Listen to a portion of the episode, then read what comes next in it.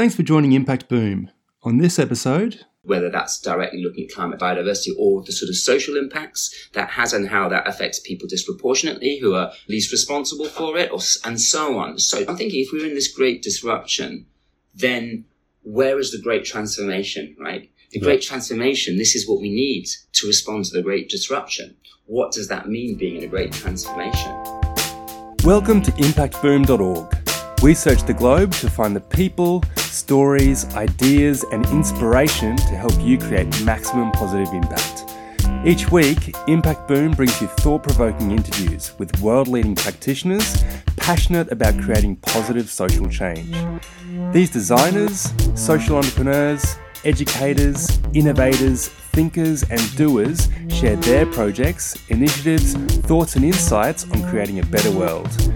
You can find all the stories, links, and other great content at impactboom.org. Follow us on Facebook or Twitter for the latest updates, or subscribe to the newsletter or on iTunes. Thanks for listening to episode 441 of Impact Boom. My name's Tom Allen, and I'm passionate about bringing you the latest interviews and insights to help you create positive social impact. Today we're speaking with Andy Marks. Moving to Australia in 2014, Andy Marks' many roles include strategic advisor for the Purpose Conference, responsible cafes, environmental philosopher Glenn Albrecht, and Pixel Podcasts.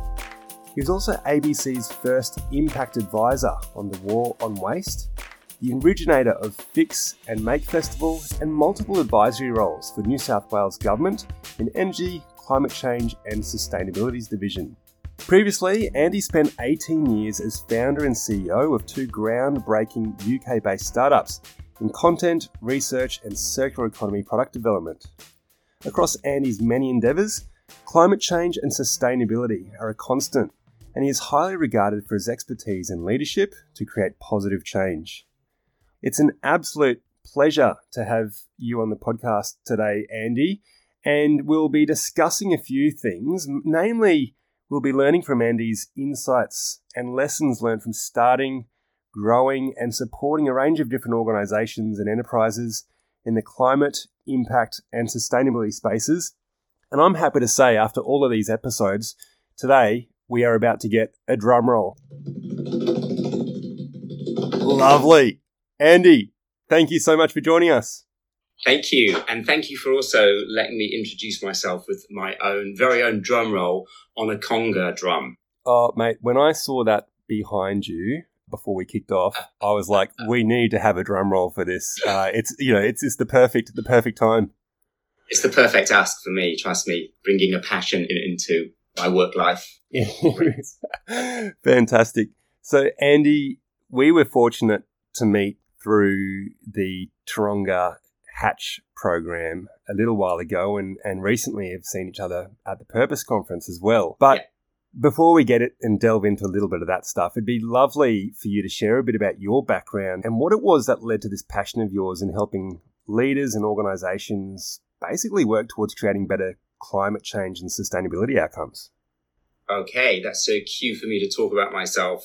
Pretty um, much. and try and yeah, keep it to a point where, because it's my, my story, is to try and keep it concise because there's a lot I could say. I'll trace it back a little bit to my early career in advertising in London. It's very different to uh, how I think about the world and view it now. I was quite fortunate. I was in an agency that was very creative and wanted to change the markets that it was working for on behalf of its clients. And I suppose I got a great introduction to actually look at across a lot of different businesses, a lot of different clients, a lot of different sectors, and also try and understand how to use creativity to help them. There was something underlying that though, is that I found advertising, actually the ads themselves, really a bit boring actually, mm. and thinking, hey, what more could that money do to try and serve multiple needs? Advertisers spend a lot of money, right? Yeah, so yeah. I also had a sense that the change was coming in terms of how people consume media and the choices of media, the media landscape was feel there was a, an imminent shake-up. So yeah. I left to set up my own agency called A Vision.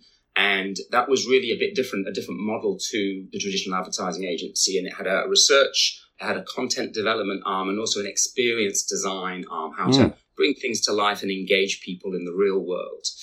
Also had a purpose like about how the money for advertise from advertisers could be used to help enhance culture, make culture richer, and the people who create cultural content, like artists, filmmakers, photographers, writers, is to work with them and support them in some way. Mm. So it had a wide client base, but really ones which were much more sort of into that whole cultural space, Adidas, MTV, Sony, Disney, Royal Shakespeare Company, and so on, who understood that idea of connection through culture, because that's what a lot of their products were like, I suppose, had that link. Yep. So I did that for 11 years. And wow, it was an amazing experience for me. I was young and naive yep. and really managed to achieve quite a lot in terms of what I thought was expected of me. But I got to a point really that it, I felt like it really wasn't serving me, that I'd done what I set out to achieve. Mm. And also I felt like how I was viewing the world and the needs of the world, it wasn't really in line with that.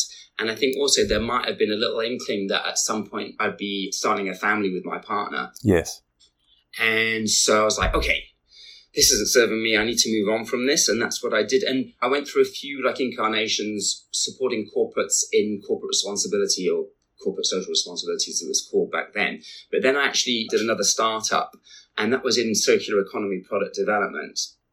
And this was a really fascinating thing because I had a breakthrough moment in a hotel yeah. in Thailand on a beach, actually, in the bar with the owner talking about waste in their business. And she told me, she goes, Andy, you know, in our business, the hotel bed linen needs to be uh, part of the guest experience. It's great quality, but people abuse it and it's under great stress is being taken to a laundry you know, very quickly and return very quickly. Yep. So she goes, we chuck our linen out at very high quantities. Have you ever thought about working with bed linen? I'm like, hotel bed linen. I'm like, wow, what mm. a great story and what beautiful quality material. So I looked into that to see what the volumes of linen might be available. And my model in uh, speaking to and researching the world's top 300 hotel companies was that in one year they discard of enough linen that if you put it end to end next to each other, it would go around the world more than twice. That's insane. Right? Yeah. I was like, well, what's happening to it? There's two things. One is that it's actually is it just a waste product that needs to be chucked, or at best it's what's called downcycled into a low quality product, rags for cleaning, car mechanics, and so on. Yeah. So my first sort of product incarnation with that materials to develop uh, a range of premium tote bags and had a real eye on the fact that plastic bags also were something that people were starting to realize we need to see the last of them. Yep. So I was developing premium tote bags. I was partnering hotels to actually create them. Some of them would sell them. But the interesting thing with that is that they're not in the business of selling tote bags. So very quickly through that journey of, it was called sleeping bags, mm. the hmm. enterprise, we ended up co-developing ranges of products that they use in hotel rooms. So we're actually saying, what can we replace that you use in your business out of the linen from those beds mm. that are in the bed in your hotel rooms? We developed a co-branded range of what's called room amenities, so laundry bags, newspaper bags, shoe bags, robes, eye masks, related sleepwear items and tried to do that at scale and had products in 10,000 Marriott rooms in the UK and 5,000 Radisson rooms in the UK. Went through successfully raised investment and I did that for around about six years. Mm. I was very fortunate that I had a background in more service orientated business and also in manufacturing. I felt like that was a really great for me. I loved yeah. working with discard end of life linen. But my other half is Australian, and we always had it in our mind, especially when we had kids, to bring them over here and be closer to her family. Yes. So as you mentioned, in 2014, I moved here. And I'll very quickly finish the last part of where I'm up to because you did a great introduction for uh, on me. So thank you for that. Is when I came here, I'm like, what am I going to do? I don't know Australia. I don't know people here really, other than my in-laws. And my career path isn't really a linear one. It's not like I've gone, I'm, I'm going to come and do that, replicate that big development idea here. I just felt like just wasn't ready to do that again. Yeah. And I'd moved on from that comms, marketing, content world as well. So I just set out my stall to think I need to be really positive, open with people and try and connect with people who are values aligned, passionate people who want to create change. And it's just led me into all sorts of really interesting things. I'm completely independent. That has its positives and it has its challenges, as everything does. Mm. But my model very broadly is to work with the more bottom up grassroots disruptors that are often very fast moving, like the Purpose Conference that you mentioned, and also look at how more top down systemic change can be created in large, complex, often slow moving organizations. And that's where my relationship with New South Wales government has developed over the last mm. sort of six years or so, working at those two levels. And I think as somebody who's really interested in thinking more about how to help try and drive change in the world, it's a great vantage point to have. Yeah, it really is. Having that sort of bird's eye view and a greater understanding of the system is super interesting. I loved your reference there to sleeping bags, and it's just amazing the history and overlap we have in that upcycling mm. sort of space mm-hmm. as well. In setting up a brand called Ginger with Norma Silva, and then another one called Lucir Mas with Lucia Bruni out of Barcelona. But there's yeah. uh, great overlap there, and I love what you were doing there. Let's talk a little bit more then about what you're doing now then in order to support these other organizations and leaders because you yeah. use an approach that's called effective visionary leadership. So tell us a bit more about that. Just to sort of quickly recap, yeah, we had this great like connection point which we discovered that we've both been in that circular economy development area and both probably quite ahead of the curve in it, mm. trying new things. But really where I'm up to now is I suppose my approach, I do have a name for it, and I do have some processes that are, are, constantly being evolved and developed through the experiences I have. And I'm very interested in leadership, and I'm interested in how leadership works, but how leadership isn't always top down, but it also helps empower organizations, empowers people in the middle and all levels yeah. to actually own things and to take risks and to be part of actually driving change, creating thought leadership and influencing stakeholders to be on that journey.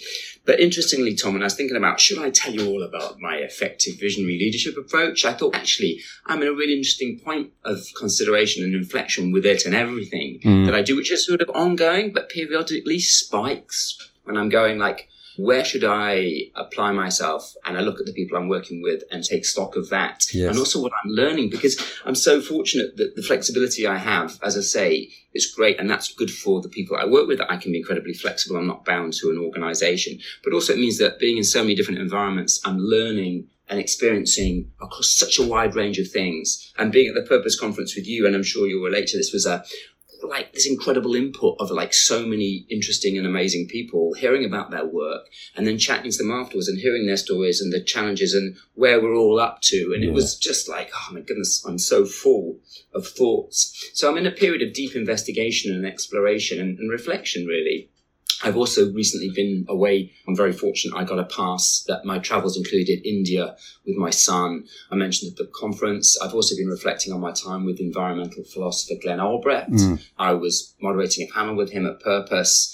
And I just feel when I look at the sort of impact and influence that I have, if you're in any sort of impact or purpose driven space, this is great conflict. This is, I know what's important. I know what I need to achieve. Am I doing enough? Mm.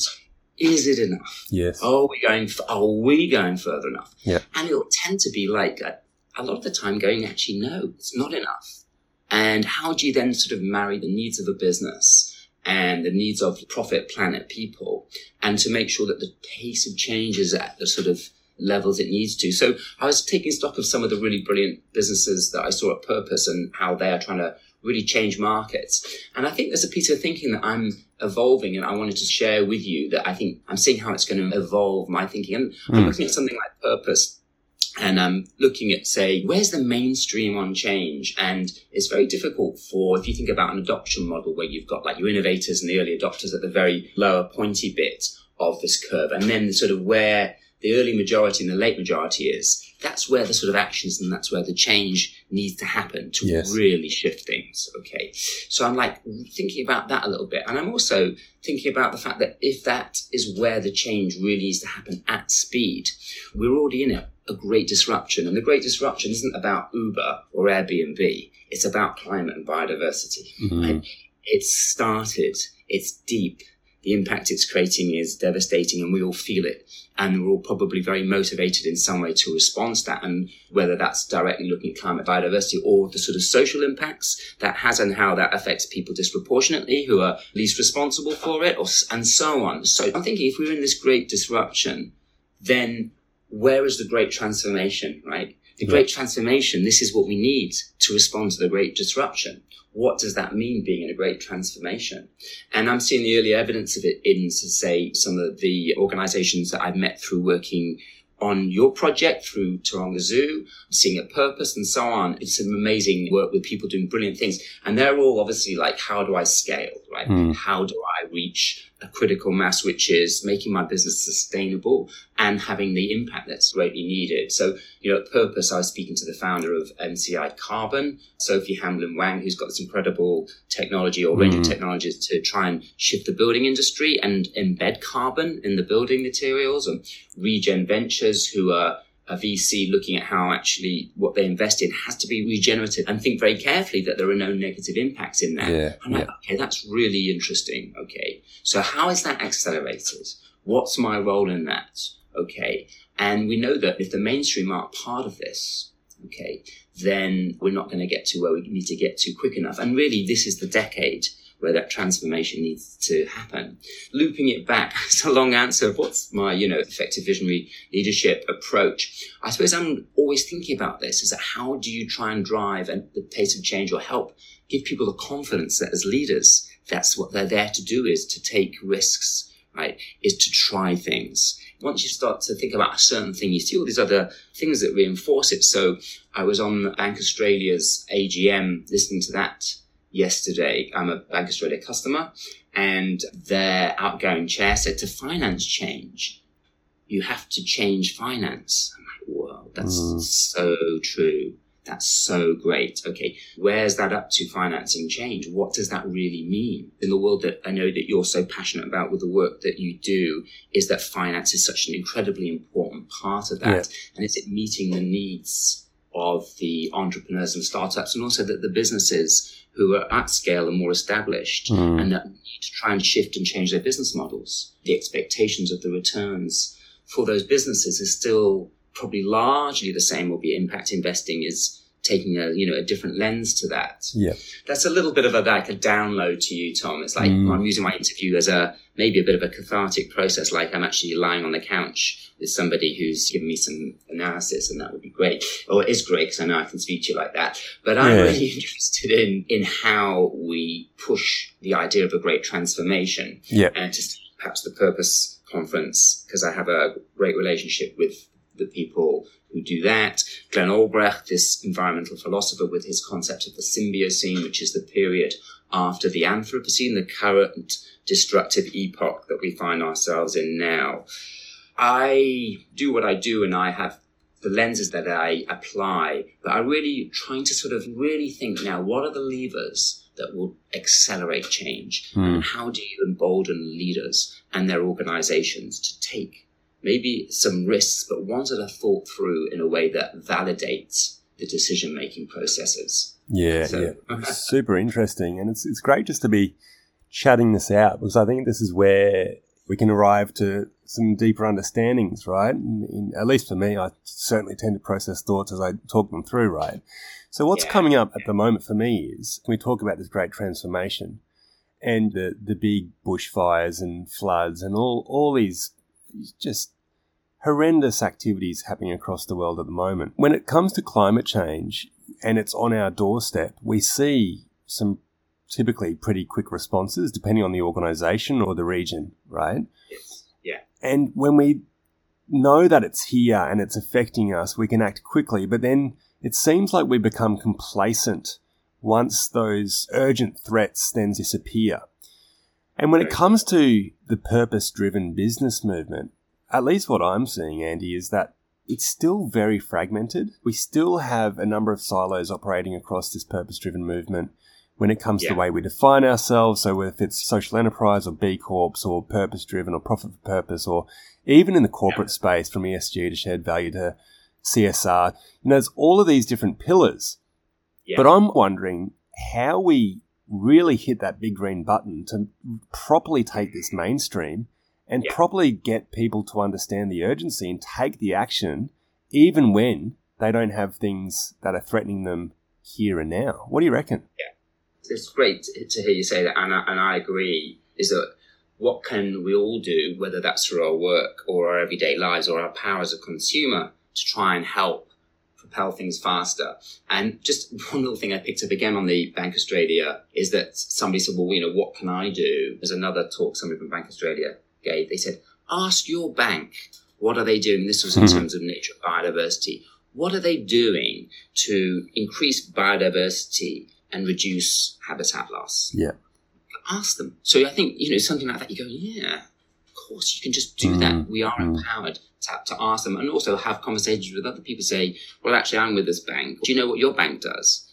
So I think actually we're more empowered than we realize. And people change things. People Yeah. start movements. Yeah. All right. And I think the problem in part is that we're trying to deal with a lot of to get that cut through and people are so addicted to devices and screen time and so on. But human contact, as we experienced at the Purpose Conference, is where things change and magic conversations happen Yeah. and you feel reinforced and you go, I'm not just me thinking like that. I'm not the only one that's feeling that. Mm. And that actually also I feel is really energizing. One thing is actually knowing that you know, having conversations and also knowing that we have agency and we Yeah. can advocate and we can ask questions. I think another thing which I'm interested, which is this work with Glenn Albrecht, is actually what a positive of the vision of the future could be, what it might feel like, what it might look like, what might we do. And I think that this sort of things about change is, are, can be quite abstract. That we talk about targets and numbers, and they're really important to try and measure what's Mm. happening, effective it is, and, sh- and show progress. But I think we're sort of might also benefit from saying, look, we want to create a better future.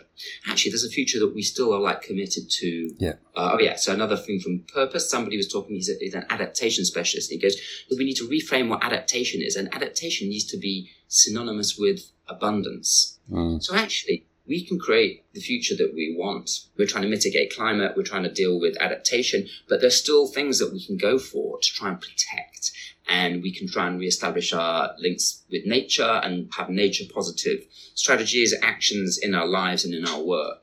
And that's why I'm so interested in the work of Glenn Albrecht. And as I say, the Symbiocene actually sets out a period in the future and all sorts of activities and all sorts of things. And he said, actually, there's a lot of work to be done. It will be full employment. We need to be incredibly creative. It isn't about less in the Mm. Symbiocene. And Yeah. I'm really inspired by that. Yeah, absolutely. So let's let's have an, another look at this from another angle then.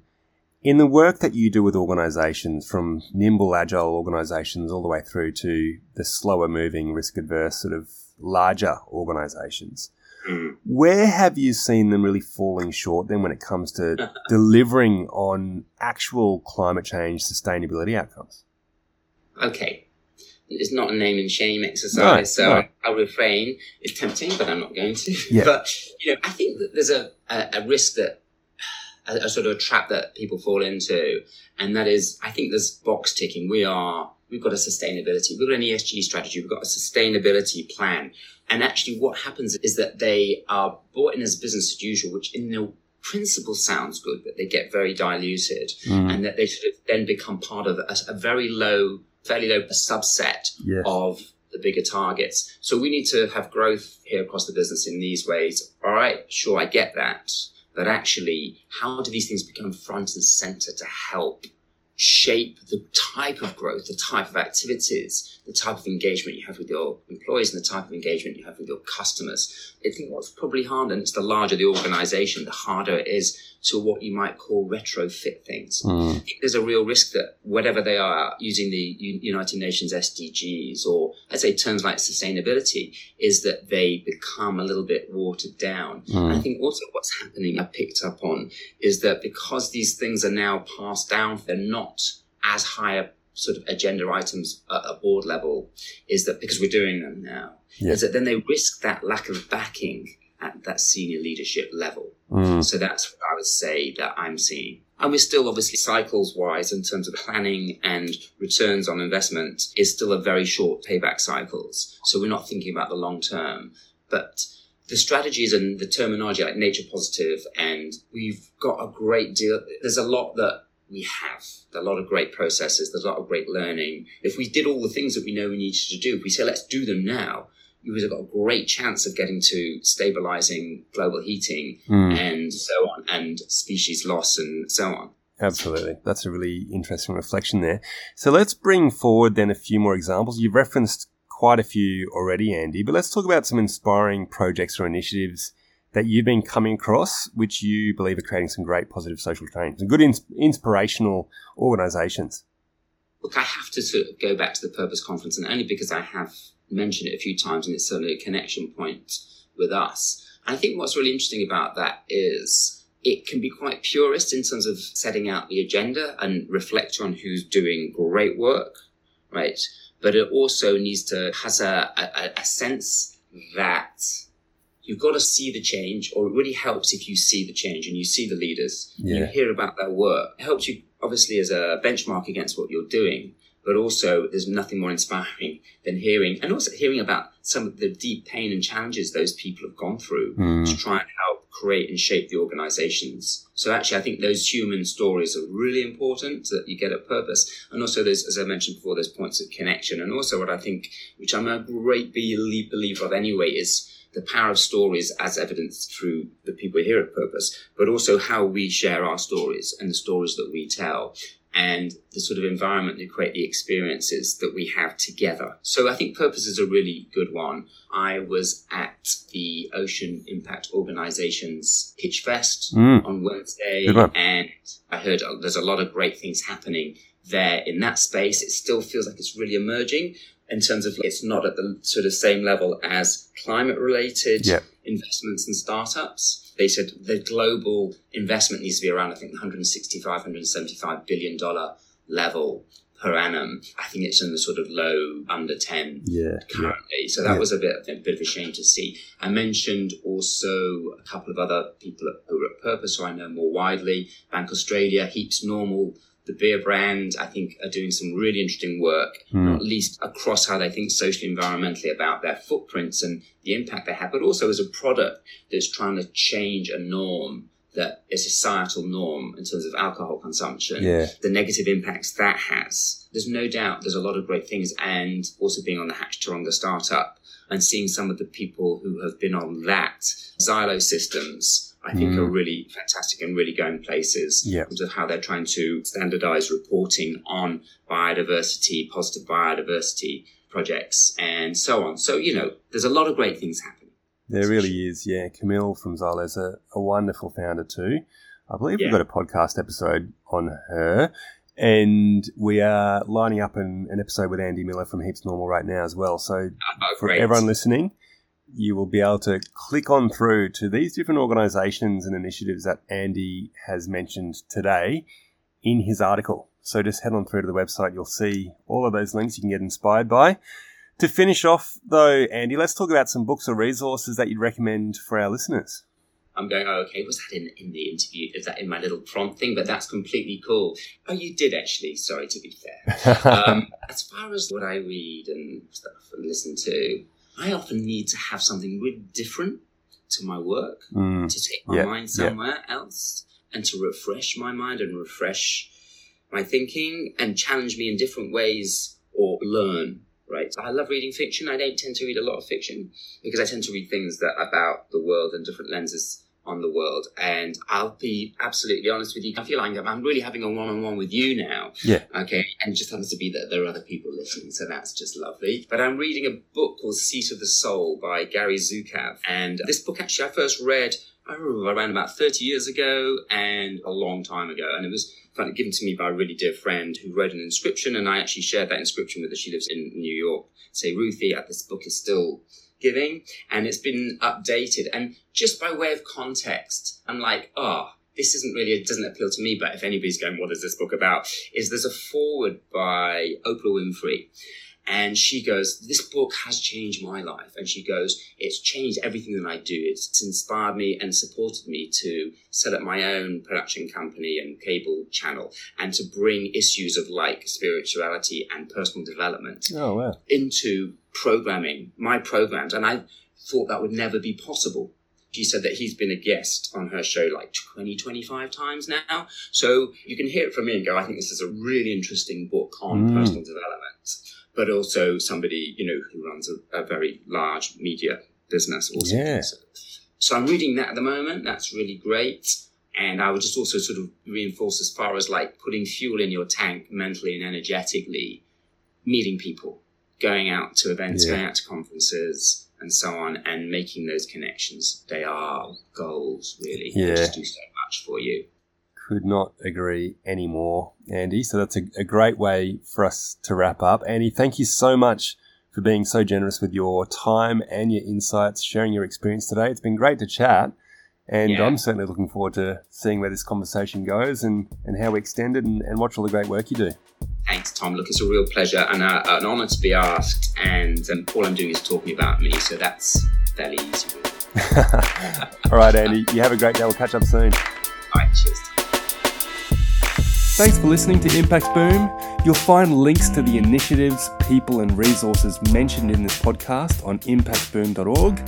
Please leave your comments below, and remember, we'll be publishing fresh inspiration and insights to help you create positive impact every week on the website, Facebook page, and Twitter.